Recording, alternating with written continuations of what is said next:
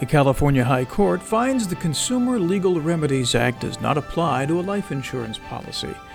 And Qualcomm and Broadcom end years of patent and antitrust litigation with an $891 million settlement. These and other stories from the Legal News Desk make up this LexisNexis California Legal News podcast.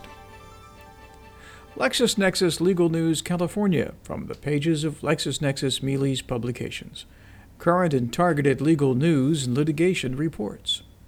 The California Supreme Court has found that the state's Consumer Legal Remedies Act does not apply to a life insurance policy. In late April, the High Court affirmed the dismissal of claims alleging Act violations in the marketing and administration of universal life and flexible premium universal life policies. Pauline Fairbanks sued Farmers Group and Farmers New World Insurance Company alleging claims of deceptive practices in the marketing and sale of universal life policies. One of the causes of action alleged was for a violation of the Consumer Legal Remedies Act. The Superior Court dismissed that claim, finding that insurance policies are not goods or services as defined in the Act. The Second District Court of Appeal upheld the trial court, and Fairbanks petitioned the California Supreme Court for review. The Supreme Court held, quote, life insurance is a contract of indemnity under which, in exchange for the payment of premiums, the insurer promises to pay a sum of money to the designated beneficiary upon the death of the named insured. The court found life insurance is not a tangible chattel or a good or a service under the Consumer Legal Remedies Act. The Ninth Circuit U.S. Court of Appeals has found a sexual molestation exclusion precludes insurance coverage for a minor's negligence, sexual assault, and rape claims.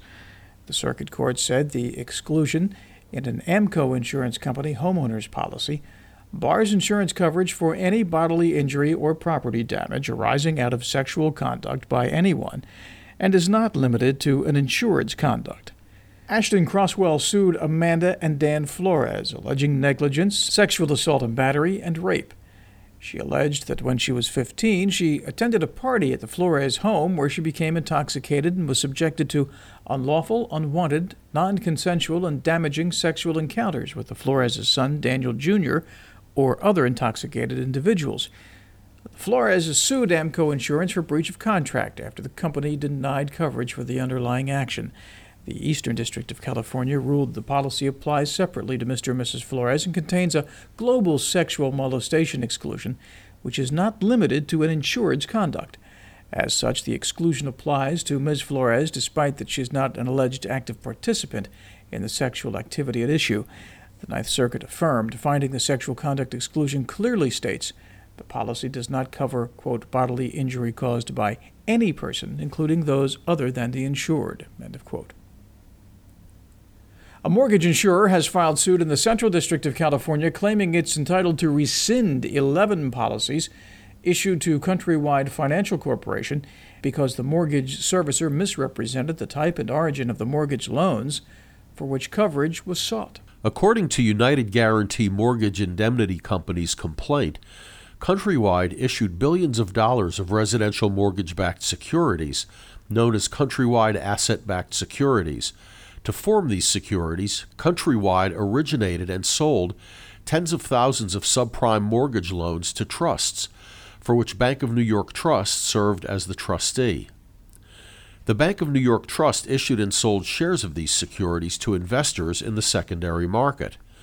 Countrywide sought coverage from United Guaranty to increase the credit rating of the mortgage backed securities and make them more marketable to investors.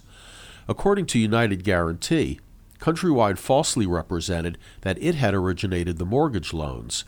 Based on Countrywide's representations, United Guaranty issued 11 policies to Bank of New York Trust to cover the loans underlying the securities. After a large number of defaults on the mortgage loans, United Guaranty discovered most of them were underwritten in violation of Countrywide's guidelines or contained other material defects. As a result of the number of defaults on the loans, United Guaranty paid more than $30 million and claims that it may have been exposed to additional claims of several hundred million dollars. In its complaint, United Guaranty claims that had it been aware of the type of mortgage loans it was insuring, it would have issued a different insurance policy or refused to insure the loans.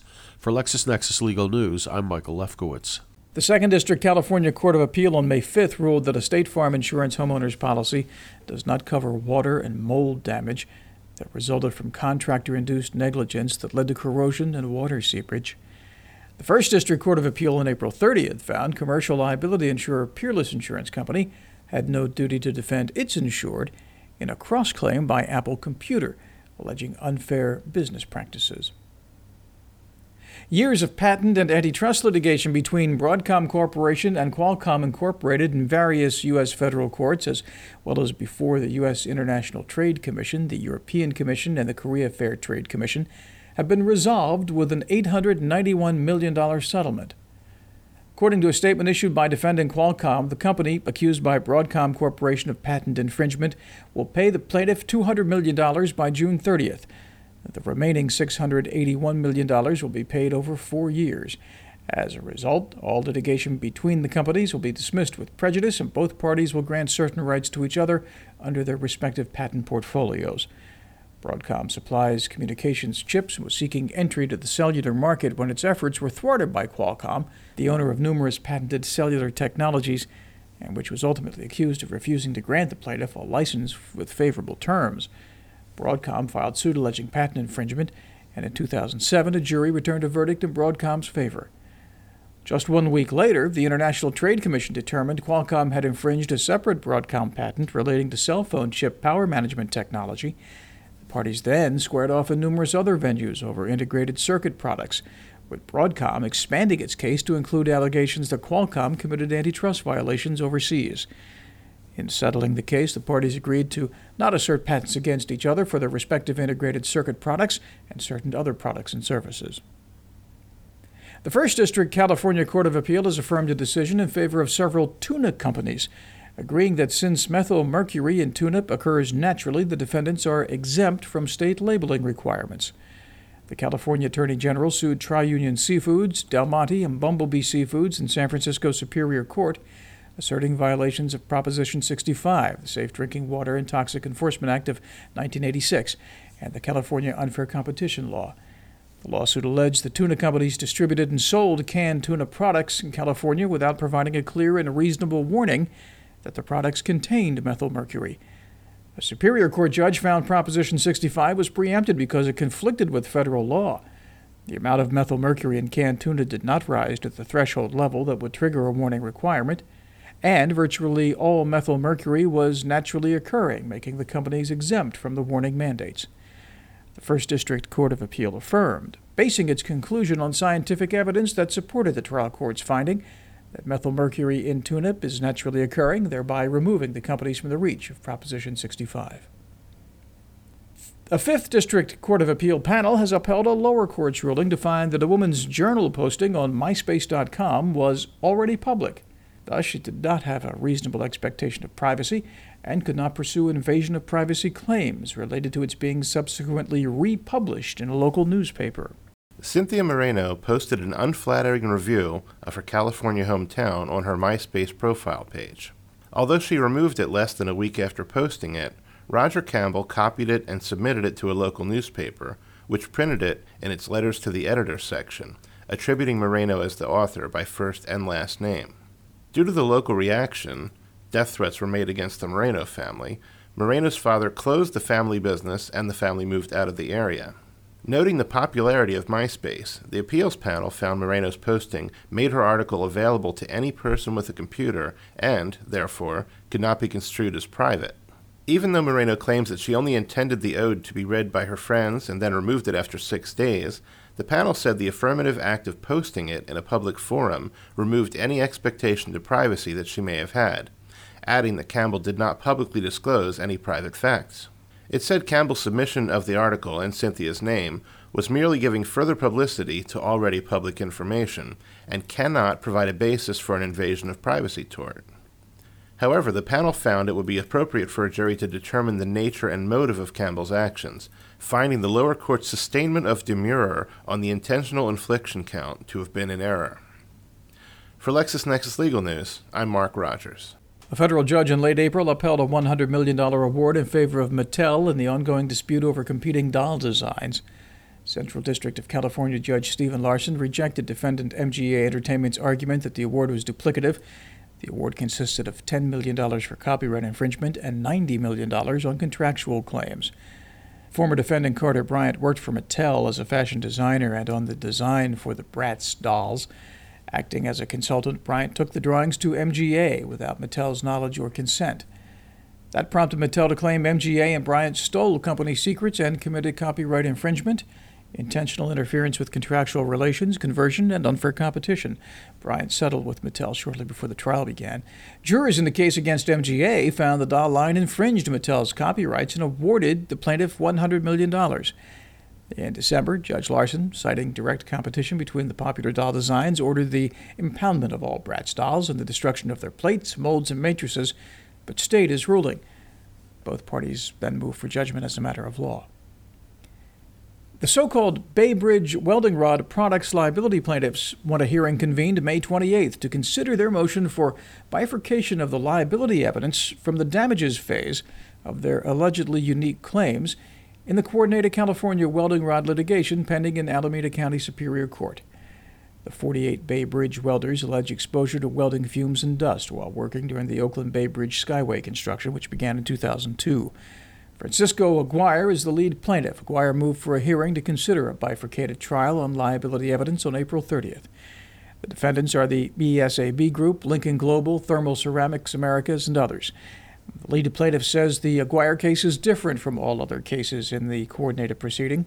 Quote, it is the claims of 48 welders on the San Francisco Oakland Bay Bridge for injuries arising out of overexposure to welding fumes. In addition to products liability claims against the manufacturers of welding products used on the bridge and one distributor of those products, the Aguirre plaintiffs uniformly assert claims of negligence against the industrial hygienist who was engaged to monitor welding fume exposure and protect the health of the welders. The Aguirre claims all arise from the same job, overexposures in confined spaces, the same unique perils to plaintiffs, and the same specifically identified welding products. Aguirre says bifurcation and a trial on the liability evidence will save judicial resources and avoid prejudice to the parties.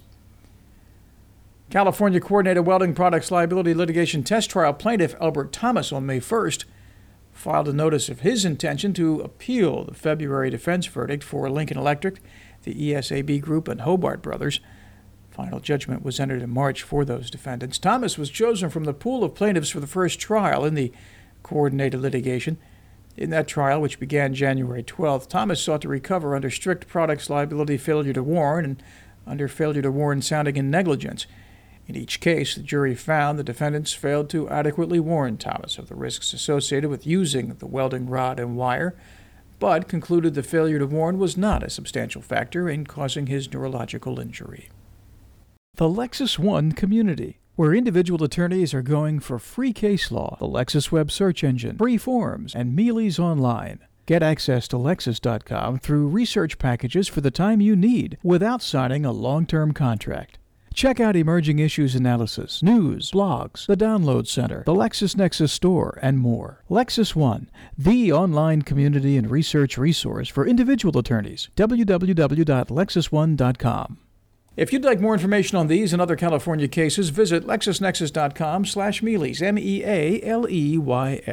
or totallitigator.com.